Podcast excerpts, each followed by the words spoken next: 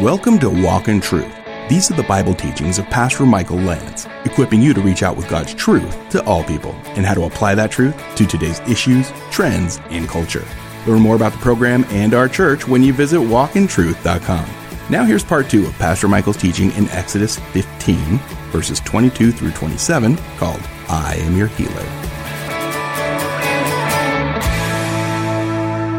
Even this week, you know, I'm, I'm studying this passage and thinking, Lord, uh, it's so easy for me to groan about little things and, and, and so forth and get annoyed, and, and we all can relate. But it says in Acts 14 22, we must go through many hardships and enter the kingdom of God. And God shapes and molds in the wilderness. He has a divine purpose. Deuteronomy 8 1 through 3 sums it up. All the commandments that I am commanding you today, Moses says, you shall be careful to do, that you may live and multiply and go in and possess the land which the Lord swore to give to your fathers or your forefathers. And you shall remember all the ways which the Lord your God has led you in the wilderness these 40 years, that he might humble you, testing you to know what was in your heart, whether you would keep his commandments or not. And he humbled you, Deuteronomy 8 3, and he let you be hungry, and we could say thirsty too and he fed you with manna, which you did not know, nor did your fathers know, that he might make you understand that man does not live on bread alone, but by every word that proceeds out of the mouth of God. And interestingly enough, in one of Jesus' temptations, that's the very verse that he quoted to the enemy. And so the place of the wilderness is a place for the word. It's where God shapes and molds. It's where we go through testing and stretching. It's the place where Israel failed. When the Father said, This is my beloved Son in whom I am well pleased, in 1 Corinthians 10, it says, With most of the people of Israel, God was not well pleased, and they were laid low in the wilderness. And here comes Jesus to fulfill, to be the ultimate Israel, to be the answer to all that ails us.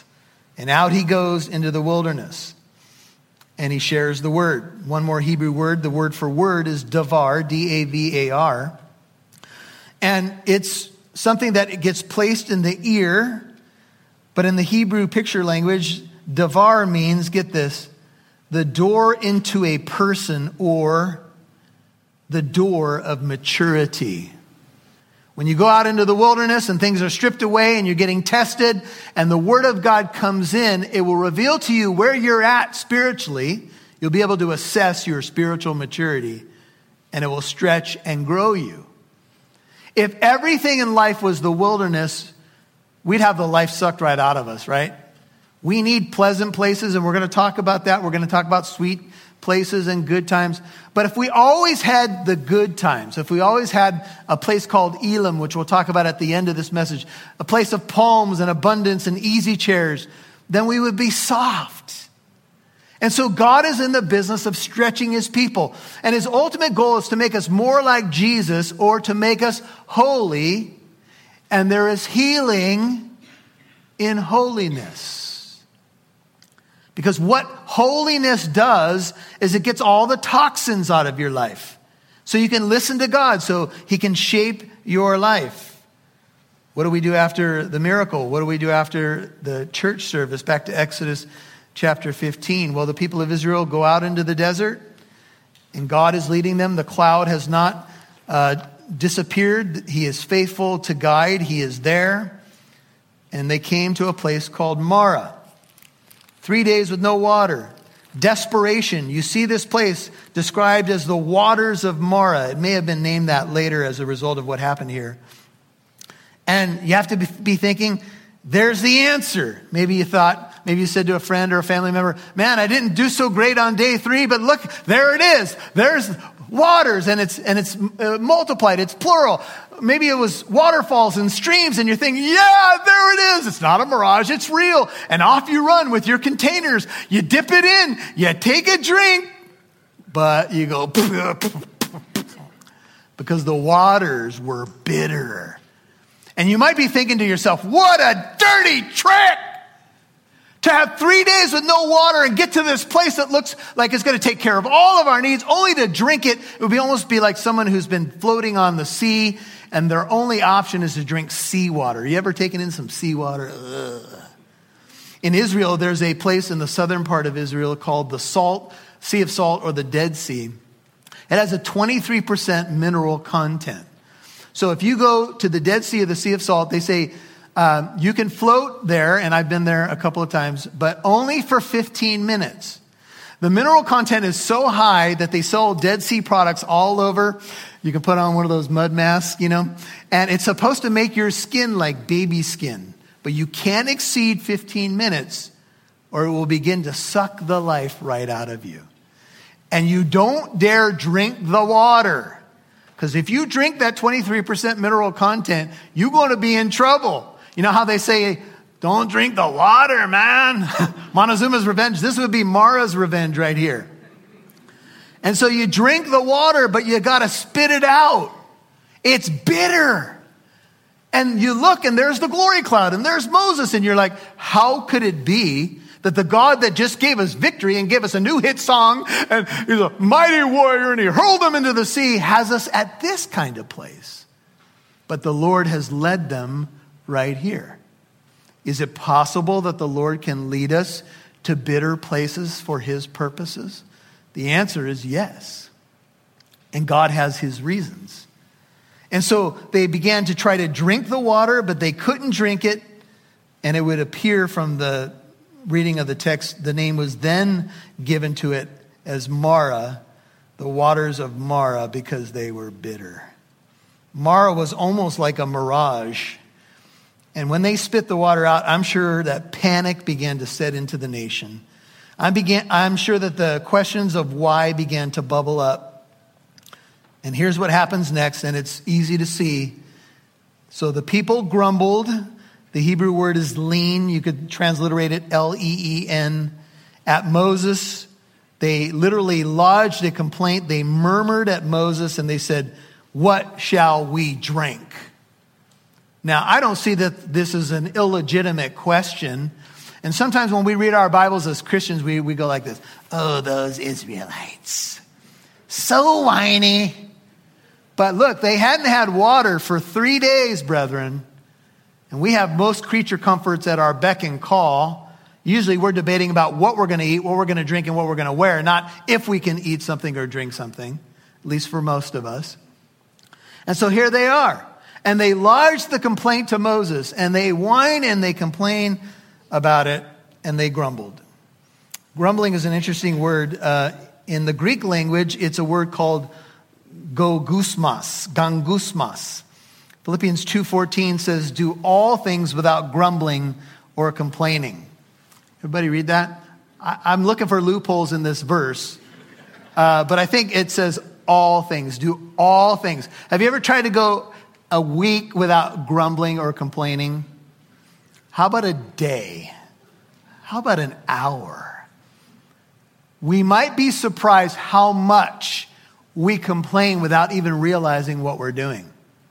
And gangusmas, the word for murmur, is an interesting word because it's a word that sounds like the meaning.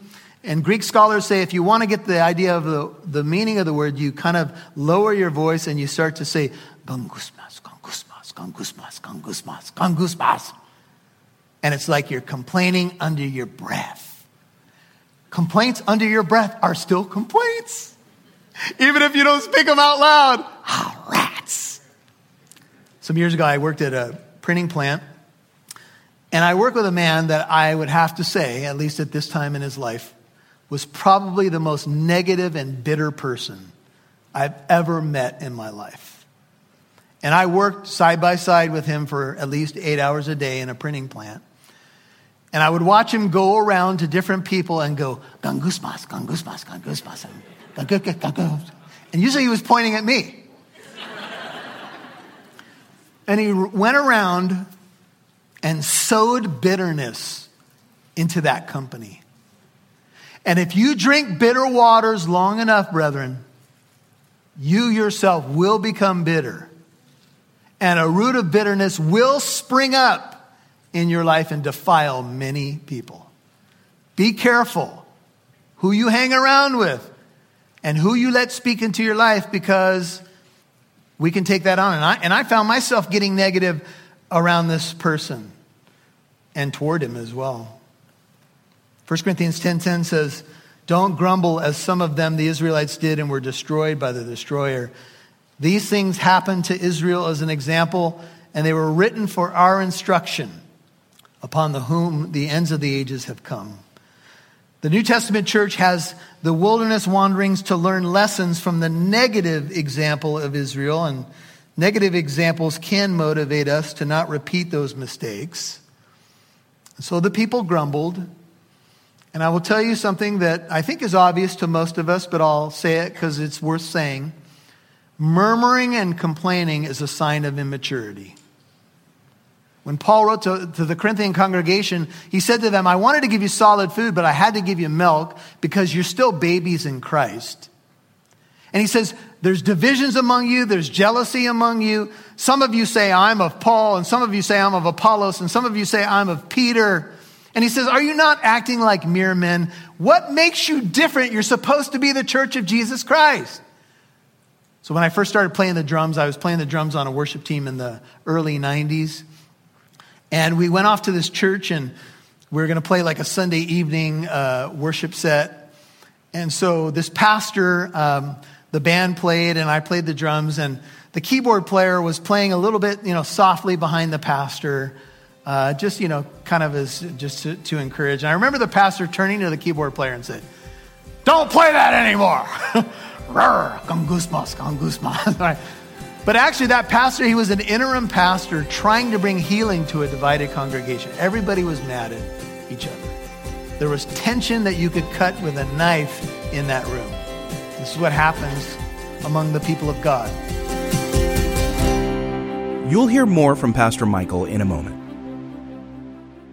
If you missed any part of today's program, you can listen to Walk in Truth on our free Living Truth app or wherever you get your podcasts.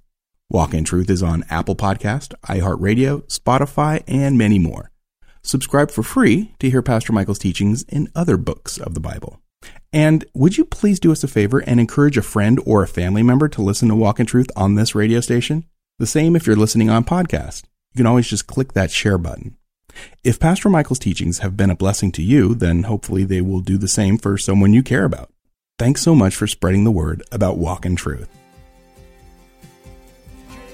We'd love to see who's listening, so please connect with us on Facebook, Twitter, or Instagram. Just do a search for Walk in Truth Show. Now, back to Pastor Michael Lance right here on Walk in Truth. So, when I first started playing the drums, I was playing the drums on a worship team in the early 90s. And we went off to this church and we were going to play like a Sunday evening uh, worship set. And so, this pastor, um, the band played and I played the drums and the keyboard player was playing a little bit, you know, softly behind the pastor, uh, just, you know, kind of as just to, to, encourage. And I remember the pastor turning to the keyboard player and said, don't play that anymore. gusmas, con. But actually, that pastor, he was an interim pastor trying to bring healing to a divided congregation. Everybody was mad at each other. There was tension that you could cut with a knife in that room. This is what happens among the people of God. Complaints were lodged, uh, this or that. The pastor left, something happened, and people were just sitting there like this. Gangus mas, gangus mas, gangus mas. It was ugly, man. And that's the last thing that we want to see happen. And so the question becomes how did Moses respond? There's a lesson in his response. It's in verse 25 the one that was leading them, could have said, Oh, you bunch of whiners, which we're often tempted to do, right? I have to admit that when I was talking about that coworker, I had a couple of ugly scenes with him. I was a very young man and we squared off a couple of times and I was fed up with this guy. I heard Pastor Chuck Smith tell a story. He said that when he was he'd be working on his sermon in his office at home, he'd hear uh, his kids fighting in the next room. And rather than going out and just trying to immediately break it up, he said, I would begin to pray in my office. He would try to find a spiritual solution first to a real life problem, and that's where most of us fail. Because we come in and we think we can fix it this way or that way, and we often don't even pray about things, and then we wonder why things have unraveled. A day hemmed in prayer won't unravel. Amen? For all of you sowers out there. But we all know that we often don't hem our days in prayer. And even when we do, life is still a challenge.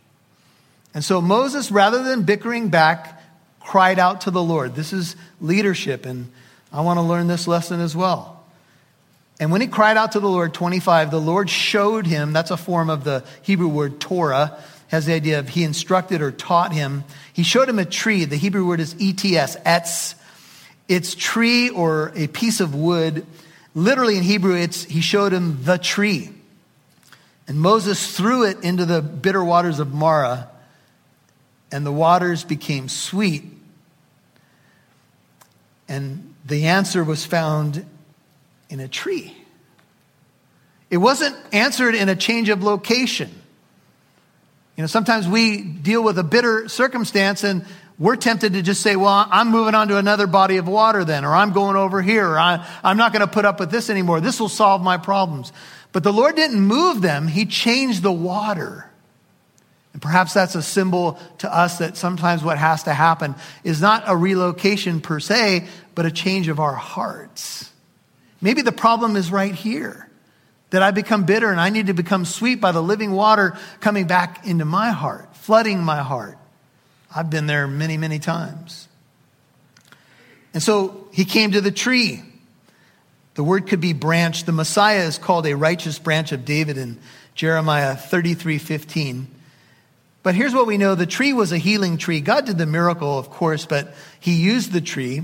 One writer says this reminds us of some other trees in the Bible. The life giving tree in the Garden of Eden, Genesis 2 9. The tree of life in the New Jerusalem, which leaves were for the healing of the nations, Revelation 22 2. And especially the tree on which Jesus was crucified, the tree that heals our bitter, bitter sin. God seems to specialize in trees of healing. We can't be dogmatic on the message here, but it is interesting that the tree becomes the source of healing. And I was reading a commentator this week who said that somebody's come up with some medical information that a certain tree at this location, perhaps thrown into the percentile of minerals in this body of water, might done, have done just enough to cause good water to rise to the surface, but the good water would have the right mineral content to protect Israel for the rest of their wilderness uh, journeys and help their tummies and all of that. I don't have any idea if that's true. I don't even know how he came to that conclusion, although it sounded pretty scientific. Here's what we know the water became drinkable, and I'm sure they began to drink it down, and it was the sweetest water one could imagine. And a tree was what brought the healing. And I think of the cross of Jesus Christ, how Jesus drank the bitter cup to bring sweet deliverance to us, to bring sweet release. How he drank the cup of Marah to give the blessing of salvation to us. The waters were bitter, but then they were sweet. And Israel was tested. There, he made a, for them a statute, end of 25, and a regulation. And there, God tested them. That means he put them to the proof so that they could see what was in their hearts. Do you think they liked what they saw after that first test? One writer said they were attending Wilderness University. And right now, we live between the times, between the first and second comings of Jesus. We're not in the promised land yet. And let's face it, we're on a pilgrimage and we are in the wilderness. And the wilderness can be tough and difficult, but that's where God stretches us. You guys remember the story in the book of Ruth? It's about a woman named Naomi. Her name means sweet or pleasant. And she had a husband and some sons, and there was a famine. There was no water, no food in uh, Bethlehem where she lived, where Jesus would be born later. And so her husband let her out, and they went to the land of Moab. And unfortunately, her husband dies, and both her sons, who had married Moabite women, they both die. She's lost her husband and her two sons. All that's left to her is two foreign Moabite daughters in law, but now she doesn't even have sons for them, so they're gone. So there's a tearful uh, departure. They hear that the Lord has visited his people in the land of Israel, and uh, Naomi is going to make an exodus back to the Holy Land. And she tells her daughters in law, Don't come with me. I got nothing to give you. Stay in your homeland and rebuild your lives. And one of them says, Okay. It's very, very tearful, a woman named Orpah. And then Ruth says, No, I'm going with you. Where you go, I will go. Your God will be my God. Where you live and die, I will live and die. So off they go, and they come into this land of Bethlehem, the house of bread, the future birthplace of the Messiah. You've been listening to I Am Your Healer, Part 2 on Walk in Truth. That's Pastor Michael's teaching in Exodus 15, verses 22 through 27. If you missed any part of today's program, you can listen to Walk in Truth on Spotify, Apple Podcast, or wherever you get your podcasts. Hey, we would love it if you would join us this Sunday morning for church service at Living Truth Christian Fellowship in Corona. Now, you can do that whether you live in Southern California or not. We live stream our 10:30 a.m. service. But if you're in the area, we'd prefer if you come in and fellowship. You can get service and live stream information when you visit walkintruth.com. That's walkintruth.com. Now, here's Pastor Michael with a final word. Well, as Israel went through the desert uh, it wasn't necessarily a lot of fun for them because they had to face their own weaknesses. And as we go through our desert periods, it's not necessarily fun for us. And sometimes we, we might just say, uh, Lord, um, can I just say stay status quo for a while? Do, do I have to do this grow thing? well, the truth of the matter is we all should want to grow. And you know, something that we've discovered in life. I think this is a true principle in life as well as spiritual life is we grow through trial, testing. You don't get better at something by succeeding every time. Sometimes you have to face failure. Sometimes, uh, let's take a basketball team. Sometimes a loss is good. Why? Because it reveals some things that you got to work on. Because it, shows you that you haven't arrived. And that can be good. You may say, but it's scary for me. Yeah, I get that.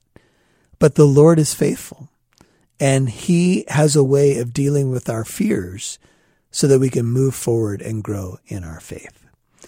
Well, this is Pastor Michael Lance and you are listening to Walk in Truth. You may be new to us and uh, we have been rejoicing because we have almost hit our goal of 50% listener support and that is for our fiscal year, which ends March 31st.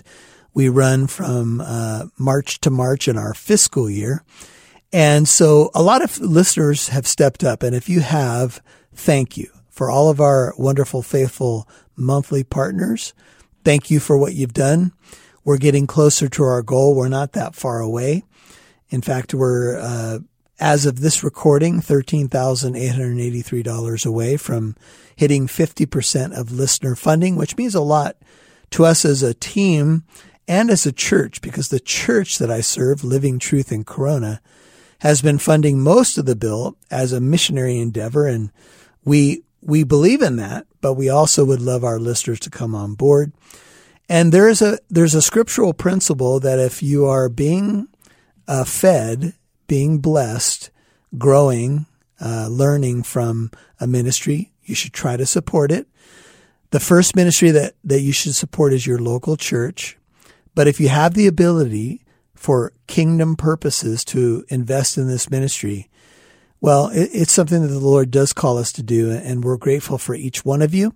If you're able to give or you feel a tug from the Holy Spirit that you'd like to help us meet the goal, here's what you can do. You can go to walkintruth.com click on the donate button, walkintruth.com, click on the donate button. Uh, as I sit here, this is a, an afternoon. I'm in a little studio and j- just know I don't get paid to do radio. I'm doing it as a passion of my heart, uh, an extension of what I believe the Lord's called me to do as a pastor. And I'm grateful. And so for all of you who pray for us, all of you who support us, thank you. Check out more about the ministry when you go to walkintruth.com. Hey, I pray you have a beautiful weekend. Make sure you get connected to your local church, serving the Lord, worshiping in spirit and in truth. And if uh, you're out here near the Inland Empire, come and check us out on Sunday morning. We have two services at Living Truth Christian Fellowship in the city of Corona, 8:30 and 10:30 a.m. If you'd like to know more about the local church that I serve, Living Truth in Corona, California, go to walkintruth.com and click on that church tab. Walkintruth.com. Click on the church tab. God bless you. See you soon. And just a reminder that Walk in Truth is a listener supported ministry. Your financial partnership helps us broadcast on this station and provide the podcast for free. Also, more people like you can dive deeper into the Word of God and apply it to their life. Please consider becoming a Walk in Truth monthly partner of at least $10 a month, or you can even just give a one time gift. Please visit walkintruth.com to give.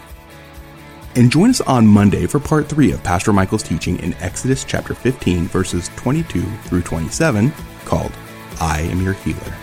I'm Mike Massaro. Thanks for listening to Walk in Truth, where it's our goal to equip you to reach out with God's truth to all people.